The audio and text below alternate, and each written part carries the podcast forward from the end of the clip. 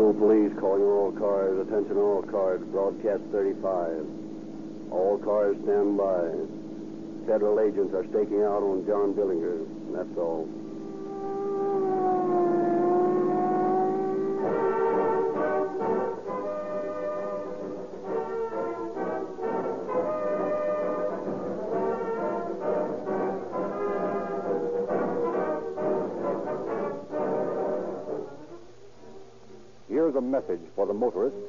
Not feel that his car is performing as well as it should.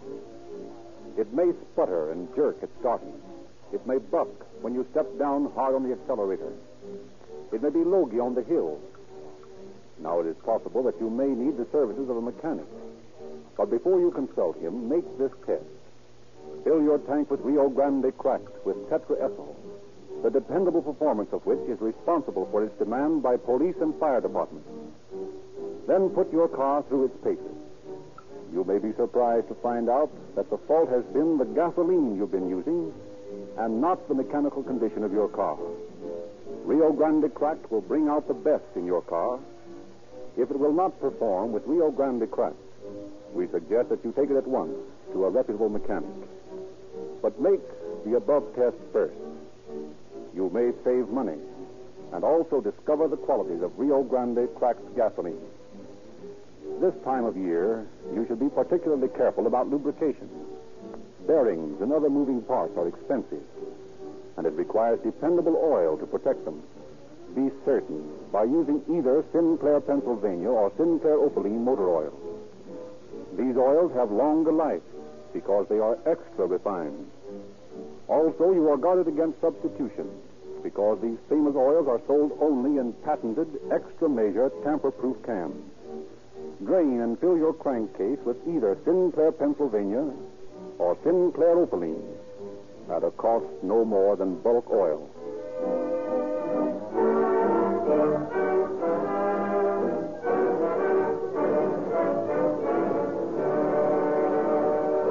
And now, Chief James E. Davis of the Los Angeles Police Department has a message for you. Good evening, Chief Davis. Good evening, friends.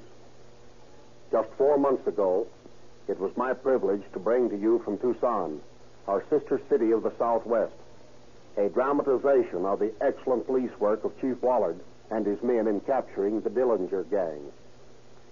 On that occasion, I remarked that the next time Dillinger met an officer of the law, that officer might shoot first and talk afterwards. That is exactly what happened in Chicago just 72 hours ago at this time. Tonight, I wish to express not only for myself and my brother officers, but for the people of the Southwest, our admiration and gratitude to the police officers and federal investigators under Melvin Purvis, who Sunday night rid the nation of its public enemy number one. And in this radio recreation of the Dillinger saga, to salute every peace officer who risked his life in the long battle to crush the Dillinger mob.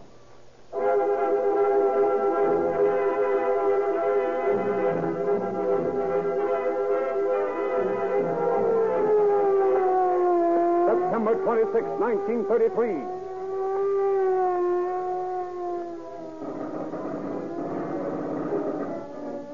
Under a hail of machine gun bullets, Charles Makeley, Harry Pierpont, and Russell Clark, accompanied by seven other convicts, successfully escaped from the Indiana State Penitentiary.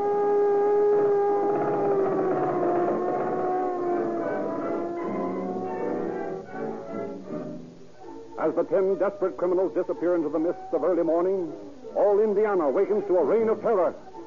A few days later in Lima, Ohio. You the sheriff? Yeah, You holding John Dillinger here? yeah. We've come to get him. Who are you? Officers from Michigan City, Indiana. He's wanted there. You'll have to show me your credentials. Here's our credentials.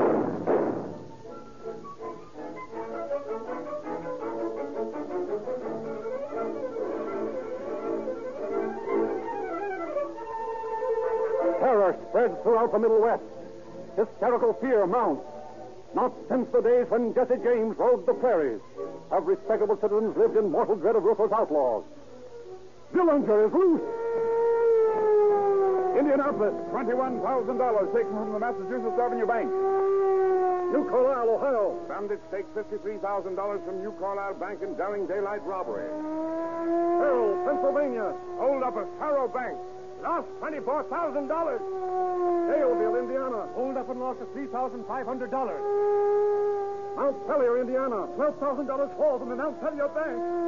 Racine, Wisconsin. Hold up of the American Bank and Trust Company. Lost $27,000. Greencastle, Indiana. $74,000 bank robbery.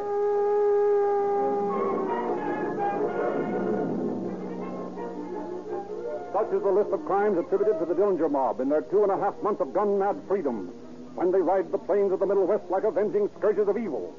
Careful traps set for them are lashed away in a hail of bullets from the gangsters' guns, which claimed the lives of Police Sergeant W.T. Shanley of Chicago and Indiana State Patrolman Eugene Teague. Outraged public opinion is demanding the lives of these mad messengers of doom, when, like a screaming flock of harpies, they descend on East Chicago, Indiana in early January. Each with the latest model submachine gun hooked under his arm, Dillinger, Makeley, Pierpont, and Clark burst into the First National Bank of East Chicago.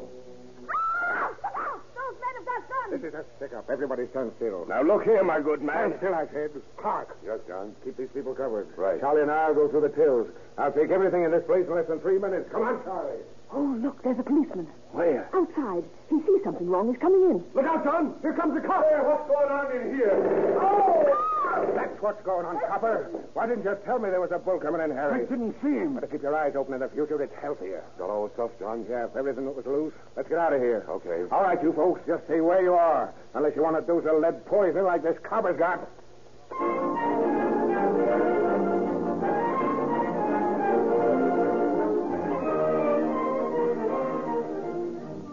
With three policemen murders to the mob's credit, federal officers combined forces with local and state police. Roads are blocked. The militia is turned out. Society prepares to do battle against its enemies. But as suddenly as it began, the reign of terror ends. Peace once more descends on the Middle West. The shattered nerves of farmer, merchant, and banker gradually return to normal. Dillinger seems to have disappeared from the face of the earth.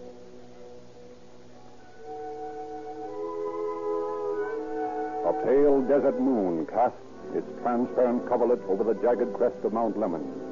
From a sandy wash, a coyote howls at the silent saguaro that broods above him, thrusting its spiny arms toward the star-speckled velvet dome overhead. Across this scene of beautiful desolation comes a discordant note, a tinny popular song, played by a three-piece orchestra in a desert roadhouse. The place is a few miles from Tucson, Arizona. It is the night of January 24th, 1934. A couple of traveling salesmen at the bar scrape up an acquaintance with a drunken gentleman from Chicago who claims he's a racketeer. The two salesmen, kidding him, claim that they are safecrackers. Taking them at face value, the gentleman from Chicago invites them to go to his house for a drink. Sure, things got a little hot back east, so I came out here with a couple of pals to let tools off. You figuring any stick-ups around here? No, are you? You, you never can tell. Well, you're a damn fool to try it. Uh, why? Say, there are only two roads out of Arizona. And every Indian on the reservation knows the country better than you do. You could never make a getaway. Yeah, yeah. Maybe you're right. Say, I got some new equipment here. Like to see it? Yeah, sure. Just a minute till I open up this grip. Say, will you look at that? Yeah. It's the real thing, all right. It is a new super caliber machine gun. Takes a 35.1. Gee, that's, uh, that's quite a weapon, isn't it? Weapon? I'll say it is. This baby's dynamite. Rip a hole in you big enough to drive a truck through. Well, uh, I think we better be getting to bed. It's pretty late. What's the hurry? Charlie will be in soon. Uh, who's Charlie? He's my partner. You ought to see him handle a sawed-off shotgun. Uh, no, I, I think we better go to bed. Uh, glad to meet you, pal. Yeah, sure. Oh, so long. Uh, so, so long. Well, I'll be a lot of expensive of Listen, Harry, that guy's the real thing. He isn't kidding. You're telling me? Listen, I think we better report him to the police. Yeah, but that, that, that's taking a chance. If he isn't somebody they're looking for, he, he might put us on the spot. Yeah, if he is, and he wakes up tomorrow morning and remembers what he told us, he might put us on the spot anyway. Maybe you're right, Harry. Uh, let's report him to the police right now.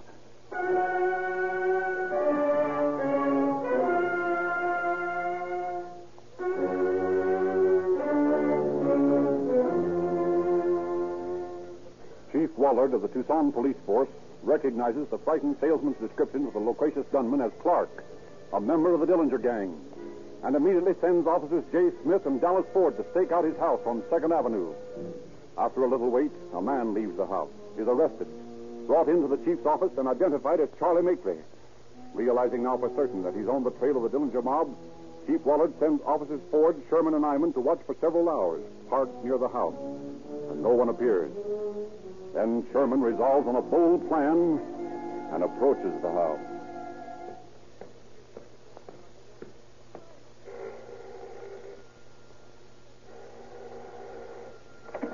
What is it? Does Mr. Clark live here? Yes. Well, I got a special delivery letter for him. Well, give it to me. I'll give it to No, you. I'm sorry. I'll have to deliver it to him myself in person. Well, you can't. Don't close that door on me. So get your foot out of there. Open up there. Come on, boys. Who wants it to blow? Keep those other guys out. I'll take care of him. Him down, Frank. He's got a gun. Yeah, well, I got it by the hammer. He can't use it.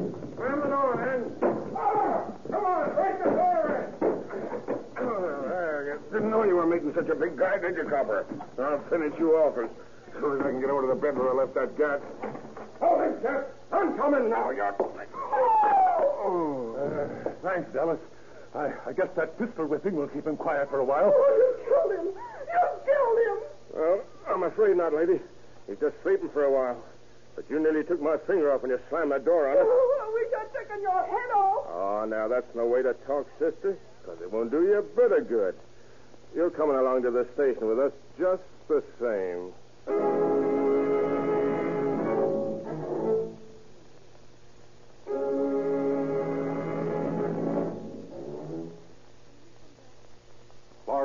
Unconscious, is taken to the police station, where his bruises are dressed, and he is identified by Mark Robbins, identification expert of the Tucson Police Department. Shortly afterward, motorcycle patrolman Earl Nolan picks up Pierpont as he's leaving a tourist camp. The stakeout is resumed on the Second Avenue house. In the early evening, just as the dusk is deepening into night, a car pulls up across the street from the house and a man gets out. Detective Herron is five steps behind Dillinger when the bandit stops in his tracks at the sight of blood, which had fallen on the porch steps when Clark was taken out. Herron steps up to him as Dillinger wheels around, hands in his coat pocket. Put up your hands, Dillinger. What is this? A stick up? No, it's an arrest. Put him up. I'm pulling the trigger. Race, what for? What's the charge? Fugitive from justice will do for the time being. Walker, Mullaney, cover that dame in the car over there. No, you don't, Dillinger. Feel that in your ribs? Now, don't get fancy. I'll let you have it. Now, if you don't mind, I'll relieve you of your gun. Hmm. Sure, man. One on either side. And now, if you'll lower your hand. All right, all right. Come on. Cut out the politeness. Put the bracers on and let's get down to your lousy jail. I won't be there long anyway. There ain't a jail in this country strong enough to hold me.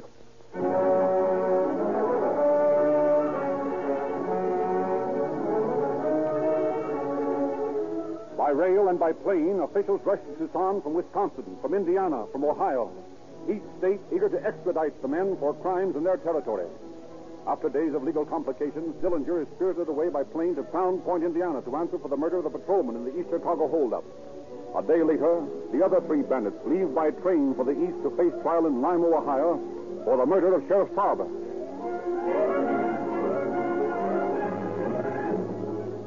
Ohio Justice is swift. Harry Pierpont and Charles Makeley receive mandatory death sentences. And Clark is imprisoned for life for the murder of Sheriff Sarber in Lima. But in the Lake County Jail at Crown Point, Indiana, John Dillinger's mind is occupied with other matters than answering to the bar of justice. His strange activities arouse the curiosity of Herbert Youngblood, his Negro cellmate. Say, Miss, Mr. John, what you all been whittling away at? You know, for a man what's got a murder rap waiting for, you all is the most unconcerned white man that I ever done see. Well, Herb, I'll tell you. If you'll keep it a secret. Sure thing. I, I, I keep the secret good. Well, you're sure better. Sure I will. Now, now, what is it, sir? This thing I'm whittling at is a key to the jailhouse. A key to the jailhouse. Say, what you all talking about? Looks like like a like a dumber gun to me. Hmm. We're both right, Herb. It's a dummin' and it's my ticket out of this hick jail. What do you all mean? I mean that after I get this thing whittled with these razor blades, I blacken it with shoe polish. Stick the blades on this full chamber, and the guard will think it's a real gat. Yeah, but that's an awful, awful chance for you to take, Mr. Young. Better than the chair, ain't it? Well, I suppose it is. I'll only need it until I get the guns in the sheriff's office. Say, Herb, might want a partner. How about it? You, you, you all mean you won't take me with you? Sure, if you got the guts. Why, sure, I've got the guts, Mr. John. Okay, Herb, now here's the idea. We'll wait until the guard brings us our chow.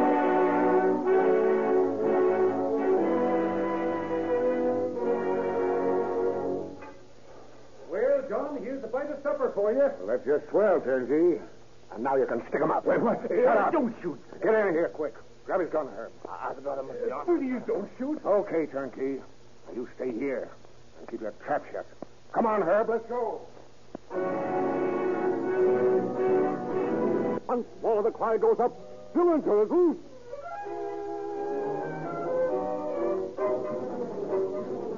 But Dillinger eludes the dragnet that extends across four states. Officials declare that Dillinger will be shot on sight if he sticks his head inside Chicago. And the next day, Sheriff Holley's abandoned car is found on the Chicago side street. In the Lima, Ohio jail, Clark, Makeley, and Pierpont sit up all night, awaiting their delivery at the hands of their pal John.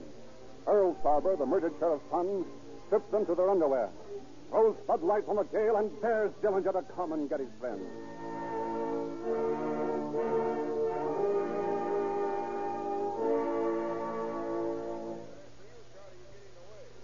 In Port Huron, Michigan, Herbert Youngblood is fatally wounded in a gun battle with the police.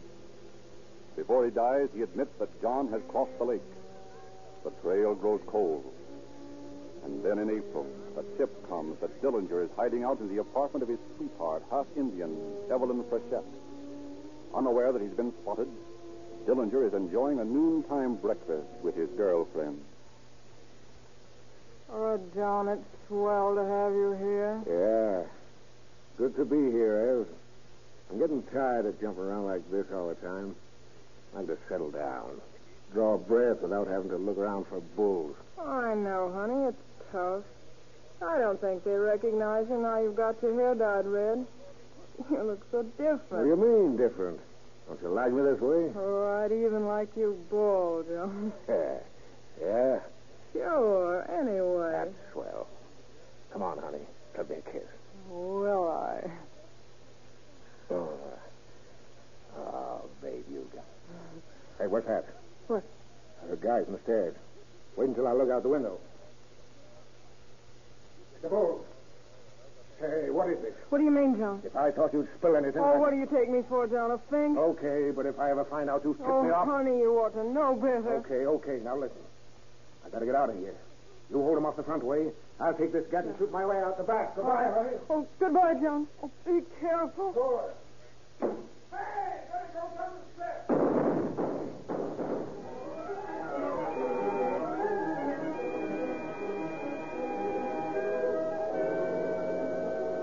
And Dillinger once more eludes the law. His sweetheart, Evelyn Frechette, is arrested and sentenced to two years in prison for harboring a criminal. But Dillinger, wounded, escapes.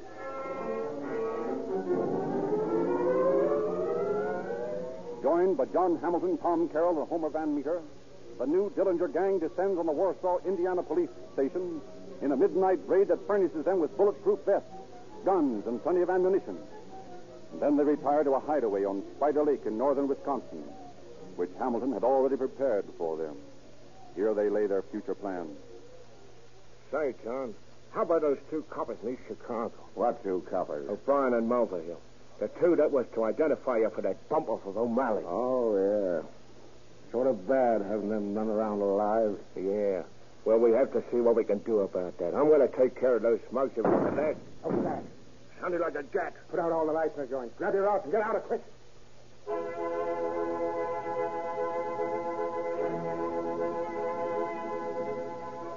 With the lights in the lake resort suddenly off, the confused federal agents who had fired at a car which refused to halt plunge into the underbrush after the fleeing figures of the Dillinger mob. Willis Baum, one of the federal men, trails three of the fugitives to a neighboring house. As he approaches the building, he is met by a burst of machine gun bullets. And the life of another peace officer is added to the mounting toll of murders attributed to the Dillinger mob. Attention all cars. Milwaukee police calling all cars. John Dillinger and several companions fought it out with federal officers at Spider Lake tonight and escaped.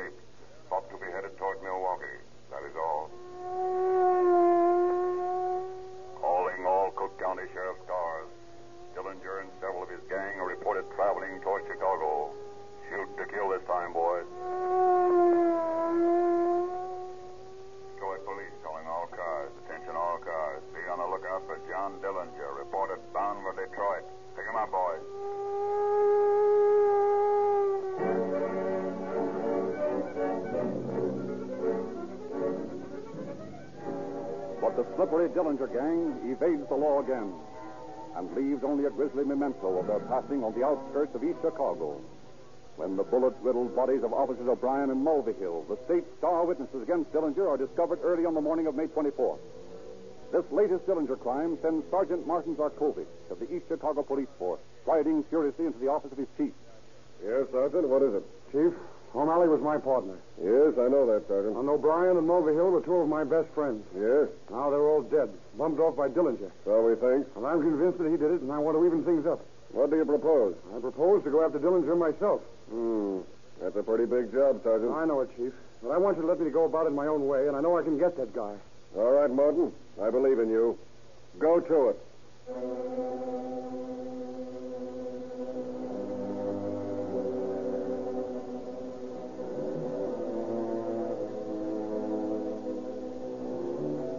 Sergeant Zarkovich disappears from sight, becomes an habitué of northern Indiana and Chicago saloons, keeps an alert ear open everywhere for news of Dillinger.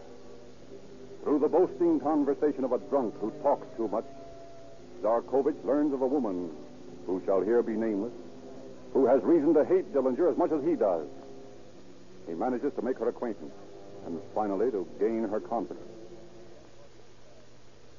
Sure, I hate John. Why shouldn't I hate him? Why, if he hadn't talked Tony into joining up with him, Tony'd be alive and in my arms right now. Yeah, but I can't understand. You're seeing John all the time. Sure I am. I see him. I kid him along. And all the time I'm I'm wanting to cut his throat. Well, why don't you? Because I I guess I'm afraid of him. Those eyes of his. Well, they look at me and they seem to tell me that they'll haunt me forever. If I do anything to him. Uh, maybe his eyes wouldn't haunt you, but some of his boys might. Oh, I ain't afraid of myself. I don't care what happens to me. Of course, there's another way to do it. Yeah? How? Well, the person that turns him over to the Bulls gets 15 grand. What do you think I am, a stool pigeon? No, I didn't say that. I just pointed out that 15 grand side of it. Now, look at it this way. You hate him. You want him out of the way. Well, if you bump him off, they'll try you for murder. That is, if the boys don't get you first. But if you turn him in, you'll have the protection of the Bulls and enough dough to travel for a long time. Yeah, but that'd make me a stool pigeon. Well, what of it? That guy ought to be out of the way. Everyone knows that. I'll tell you this. If I knew where he was, I'd turn him in. Well, maybe you're right. Sure, I'm right. And now I'll tell you. You give the dope to me, and I'll see that everything's handled so you'll be protected.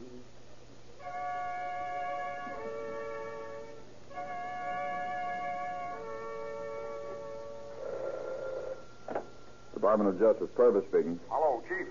Look, this is hot and it's straight. Dillinger is going to the Biograph Theater on the north side tonight to see Manhattan Melodrama. You're sure of that? Absolutely. He goes there almost every night. Okay, and thanks.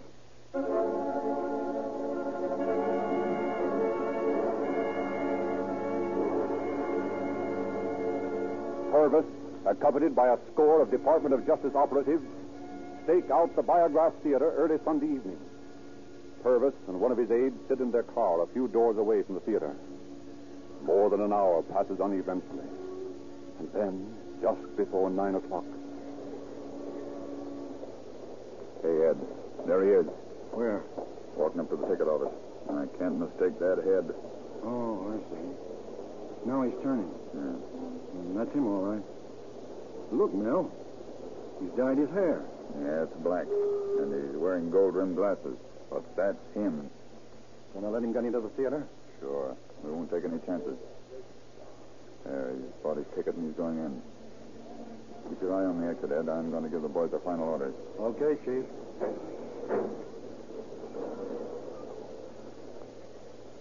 That was him, Lockerman.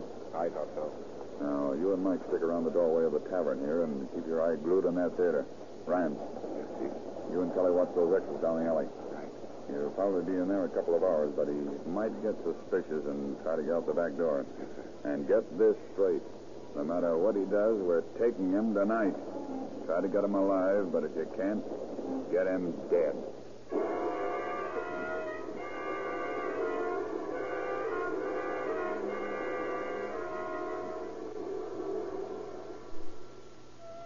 Two torturous hours are spent by the officers surrounding the theater. Two hours and four minutes. And then the doors of the theater swing wide, and the shirt sleeved audience throngs out into the sweltering summer night. Dillinger saunters onto the sidewalk, accompanied, so some reports say, by a young woman clad in red. Purvis closes in behind him. As Dillinger crosses an alley, Purvis waves his hand. Five officers close in. Suspicious? Dillinger reaches for his pocket.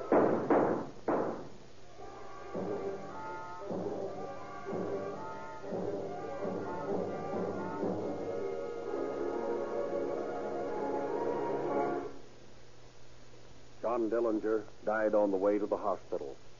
The post-mortem of rumors and sob-sister conjecture is now taking place. The king is dead, and already the public are crowning the new king. Already the crown of fame as public enemy number one rests on the head of babyface Nelson, a henchman of Dillinger's. Stripped of all of this dime novel romanticism, of this crime publicity, which is only possible in this publicity conscious nation of ours, stripped of all of the glamour, John Dillinger was just a hoodlum, a cheap criminal, whose stupidity made him appear a daring outlaw. Melvin Purvis and his men, with the help of the police, did a great job in ridding the country of him. And I am confident that this is only the beginning, that with the splendid cooperation of federal, with state and municipal peace officers, the criminal killer and racketeer will be ground completely out of existence. Thank you, Chief Davis.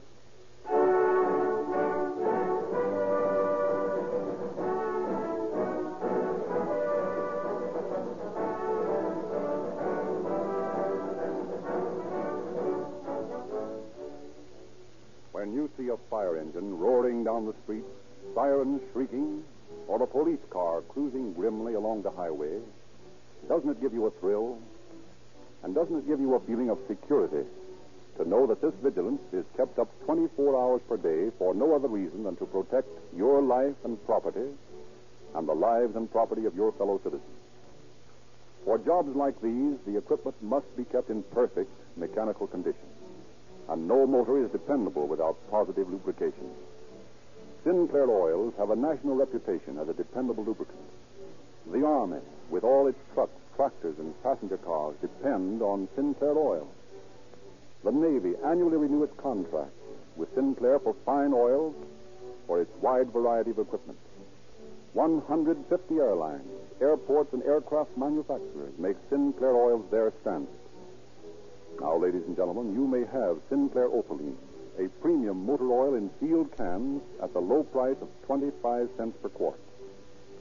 The Army and the Navy depend on Sinclair lubrication. Is there a better guide for your judgment? By the way, Rio Grande has prepared for your information a complete list of forthcoming cases to be broadcast on Calling All Cars.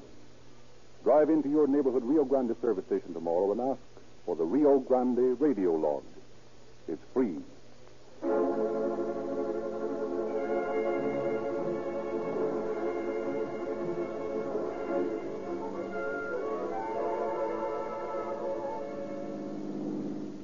Police calling all cars. Attention all cars. Cancellation broadcast 35.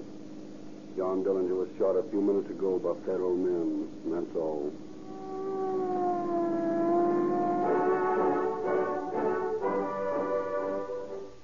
Tonight's special broadcast of Calling All Cars was written and produced by William N. Robson.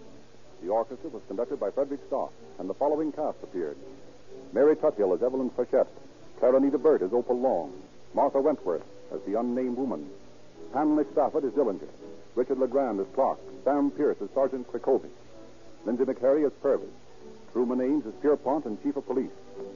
Robert Frazier as Sherman, O'Malley, and the turnkey. Stuart Wilson as Makley and Herron. And Charlie Lung as Ford, Youngblood, and Van Meter. Sound effects conceived and executed by Lord Lloyd Creekmore. This is Frederick Lindsley saying good night for the Rio Grande Oil Company.